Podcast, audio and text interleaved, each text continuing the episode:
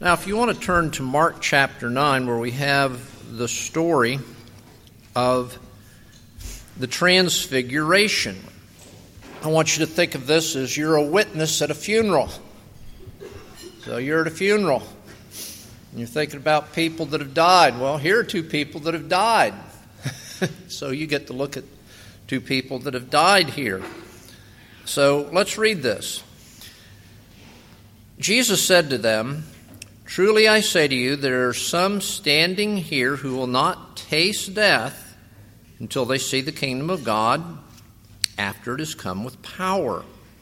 And after six days, Jesus took with him Peter, James, and John and led them up a high mountain by themselves, and he was transfigured before them and his clothes became radiant, intensely white, as no one on earth could bleach them. And there appeared to them Elijah with Moses, and they were talking with Jesus. And Peter said to Jesus, Rabbi, it is good for us to be here. Let us make three tents one for you, and one for Moses, and one for Elijah. For he did not know what to say, for they were terrified. And a cloud overshadowed them, and a voice came out of the cloud This is my beloved Son. Listen to him. And suddenly, looking around, they saw no longer saw anyone with them but Jesus only. Now, when you look at this passage of Scripture, of course, we focus on Jesus and his transfiguration. What's going on here? A number of things are happening. Uh, we're told in other gospel accounts that Elijah and Moses are there encouraging Jesus prior to his passion. But Jesus has told these disciples about the cost of discipleship and about how just they need to take up their cross and follow him. And then the whole idea is well, what could come of this? And what could come of this is what Jesus has said repeatedly about himself violent death. Written to the Roman church by Mark, after Peter's violent death and Paul's violent death, they're going through persecution. The prospect of violent death, well, the transfiguration here was given to the disciples, and then it was recounted by Mark to the Roman Christians with the understanding that the prospect could be violent death. Well, what about violent death? What if we happen to die that way? Well, look here. Here are two men. They've appeared with Jesus in some level of the kingdom of God coming in power. And they're obviously know one another. It looks like Elijah and Moses are pretty happy with one another there. And they're obviously known to the disciples. The disciples can say, well, that's Moses. That's Elijah. They're recognizable. The idea for, for the disciples and for the Roman Christians basically was look, you may experience violent death, but there's the other side. There is, that's the emphatic idea, there is the other side. There is the kingdom of God. There is the kingdom of God with power, and this is what the kingdom of God coming in power will look like, and it will look like that for each one of us as we have our faith in Christ Jesus. Sometime out in the future, this world will give way to that world. And that world will displace this world in this world that we think is so permanent will be no more. And this world that we're a witness to will be all the world that there is. Now, as we think about a Christian funeral, we need to think like that. That's the way we need to think about a Christian funeral. So the disciples witnessed the dead, alive, recognizable able to commune with Jesus. What do we often say? The first person we go to heaven we want to see is who? Jesus. Well, here he is. The, these, these men get to be with Jesus, in the resurrected, somewhat resurrected bodies. Are they in the kind of bodies that we're going to have? Well, I don't know. They were in bodies. Obviously, their bodies weren't like the bodies of the disciples. They had something of an otherworldly quality to them. So, all of this is there for our witness. Now, when we talk about elements of a good funeral, what are some of the marks of a good funeral? Well, one of the things that we need to talk about in having a good funeral is the person. The person who has passed. So when we come to a funeral, the idea is that's what, where our concentration should be on that person. Now, let, us just assume that right now what we're talking about is what we're going to call a Christian person. So I'm not going to get into people who are unbelievers. We're talking about a Christian funeral. We're not talking about another kind of funeral. So the central character here is the deceased, a believer. He began a life of faith on earth. He has passed from this world. Notice the word passed from this world. He has entered entered a unique world that belongs solely to God. You see that here in the Transfiguration. Now, in the case of us, in the case of people that are, we know today that we're burying, they're separated from their earthly body. Now, we're talking about our Westminster Catechism and how it talks about this that at the time of death, the souls of those who believe are made perfect in righteousness. The souls immediately enter into the presence of the Lord, but their bodies, still being united to Christ, remain in their graves until the time of the resurrection. So the body is separated from the soul, the soul from the body, but the body is still united to Christ. Now, the person who has passed is praying. When we look in the scripture, what do we see saints doing in heaven? Well, one of the things we see them doing is they're praying. What do we see that they're doing in heaven? We see they're praising. And this is what this person's doing. So we're saying, well, what's this person that's passed? What, what's going on with them right now? Well, they're in the presence of Jesus and they're involved in, in prayer and praise and worship. And that's what they're doing.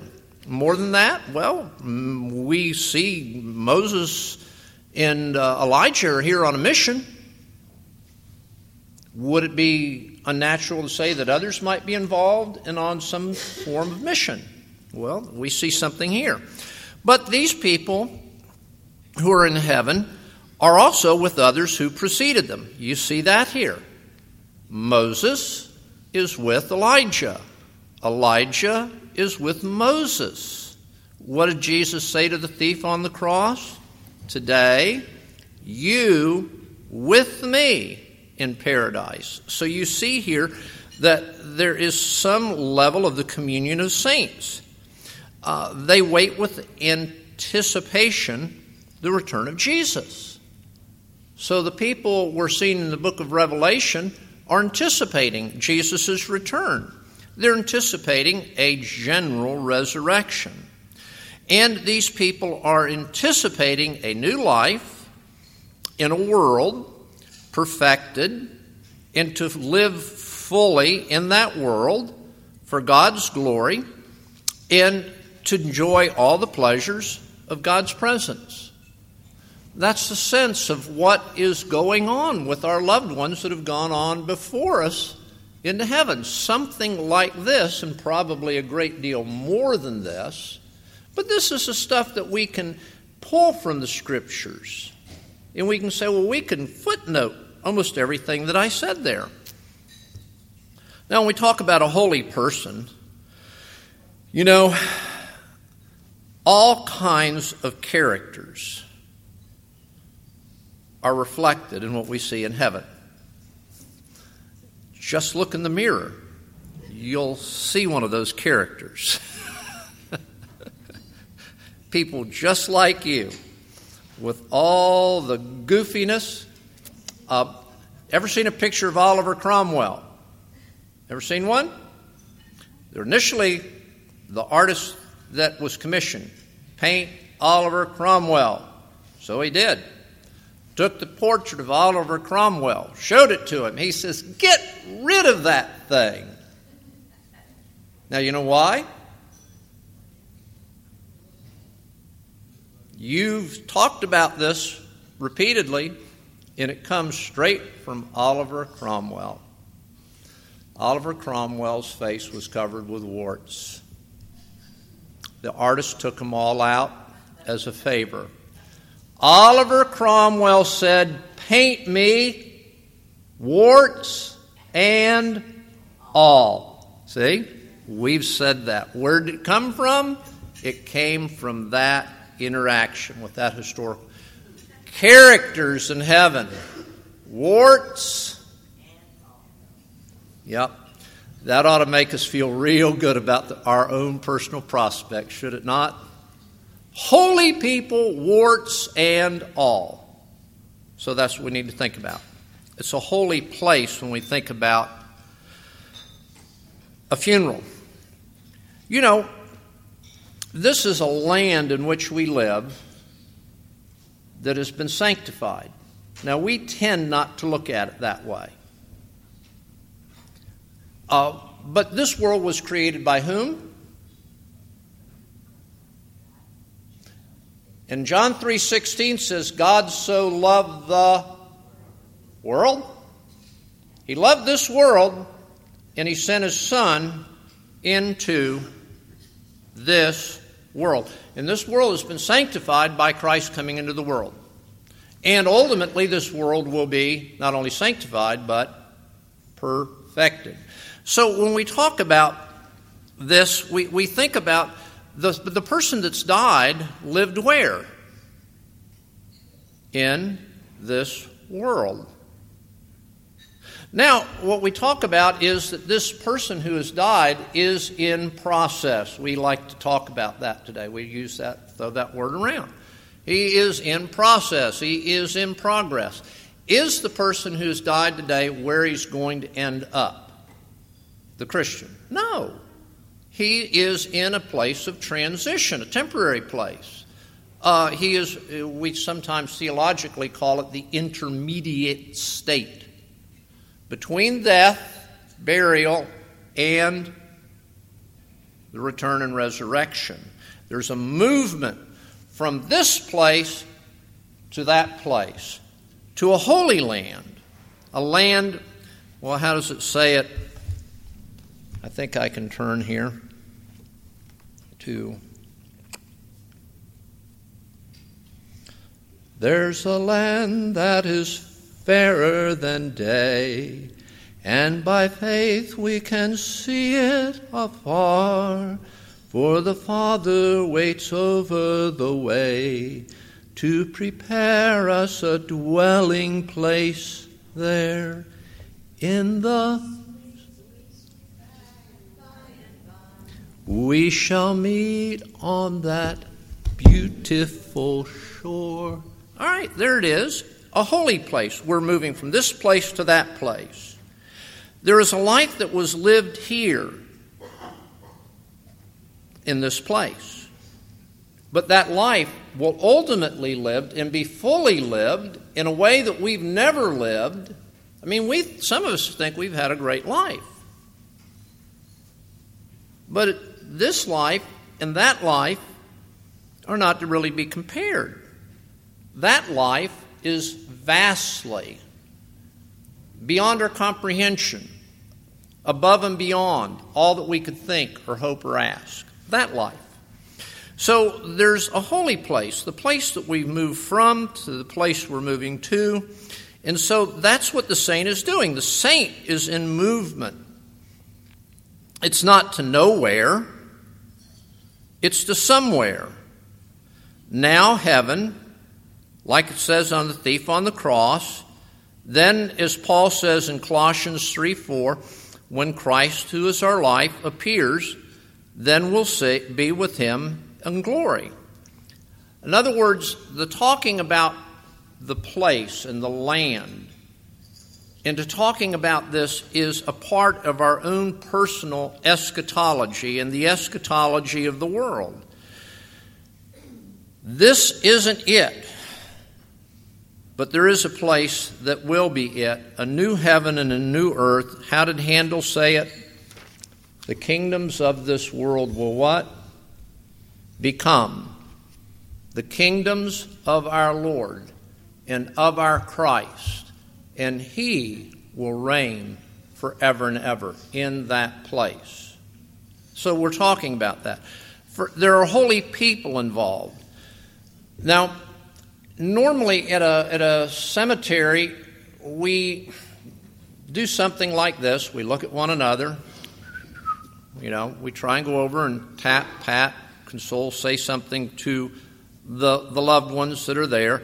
Basically, the person who's in the casket, yeah, not really, but they're there.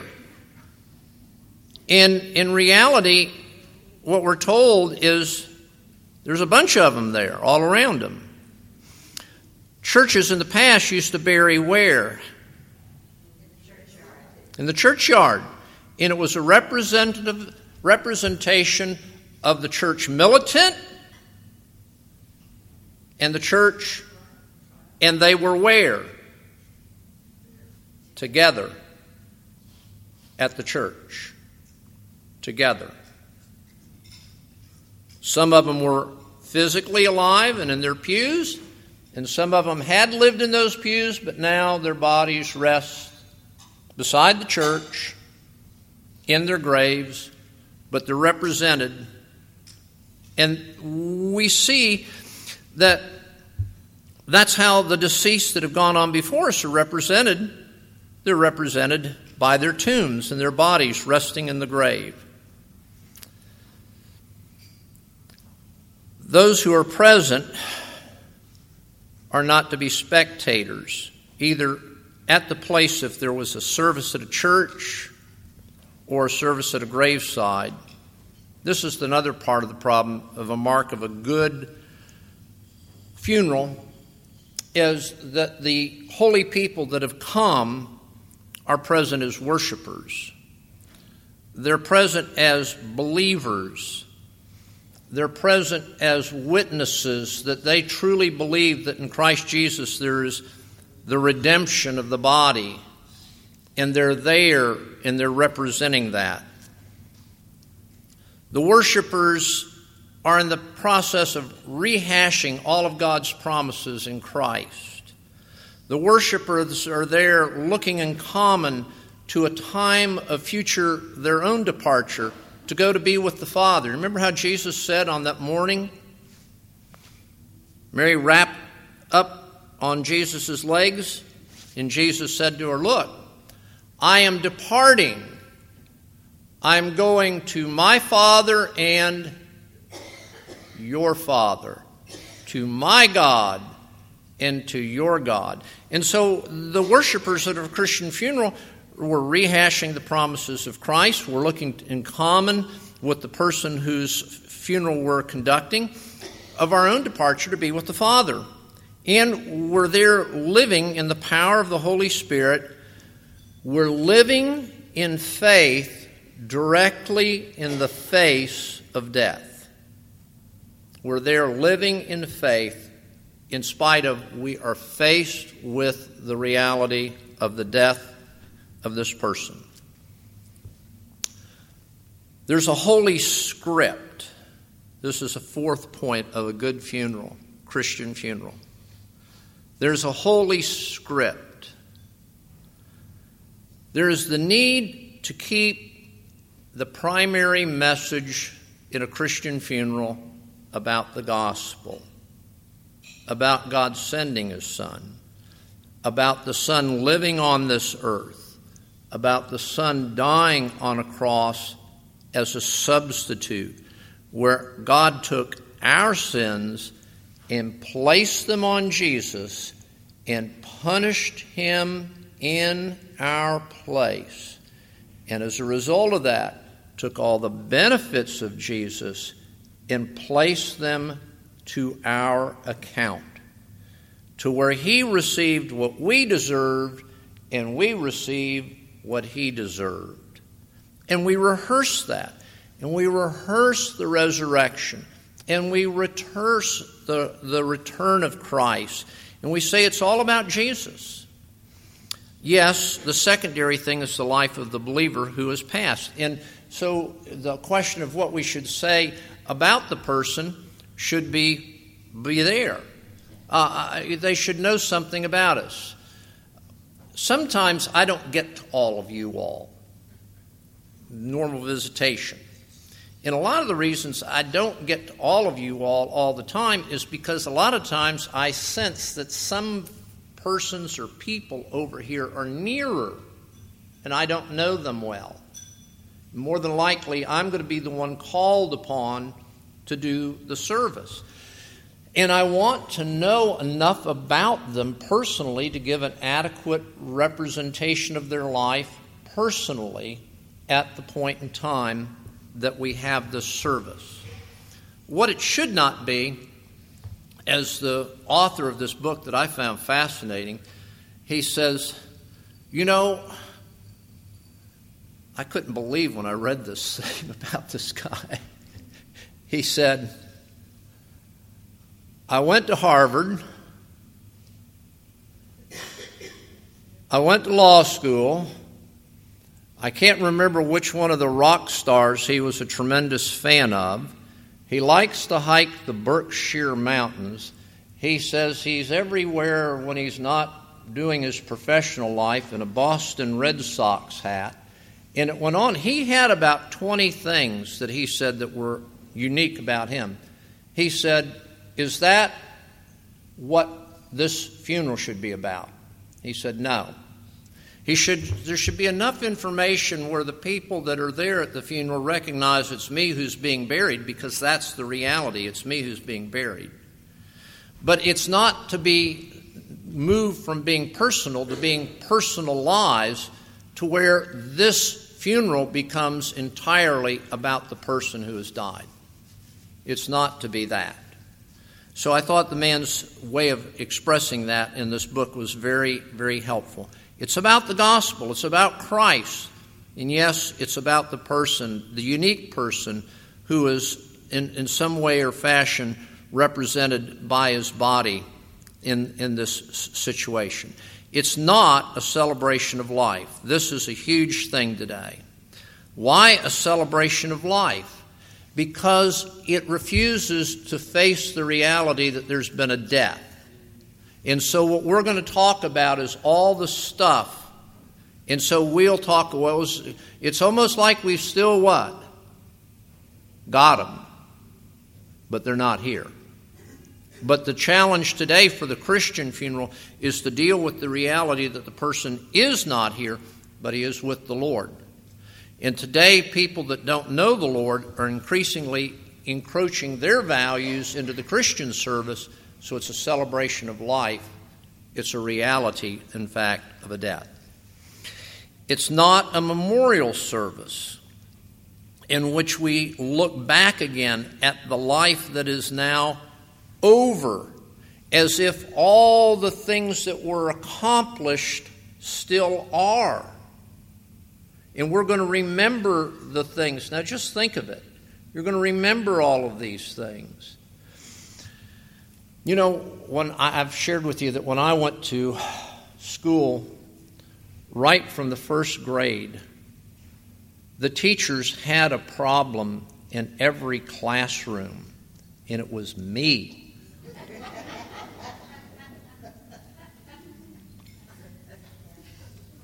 and from the first grade on, there were comments written on report cards easily distracted,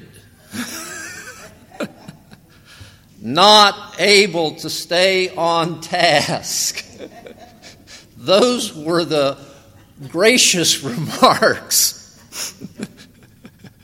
One time, my son came home with remarks like that on his report card. It had a thing on there, it had a category that said about conduct, and it had NI which stood for needs improvement.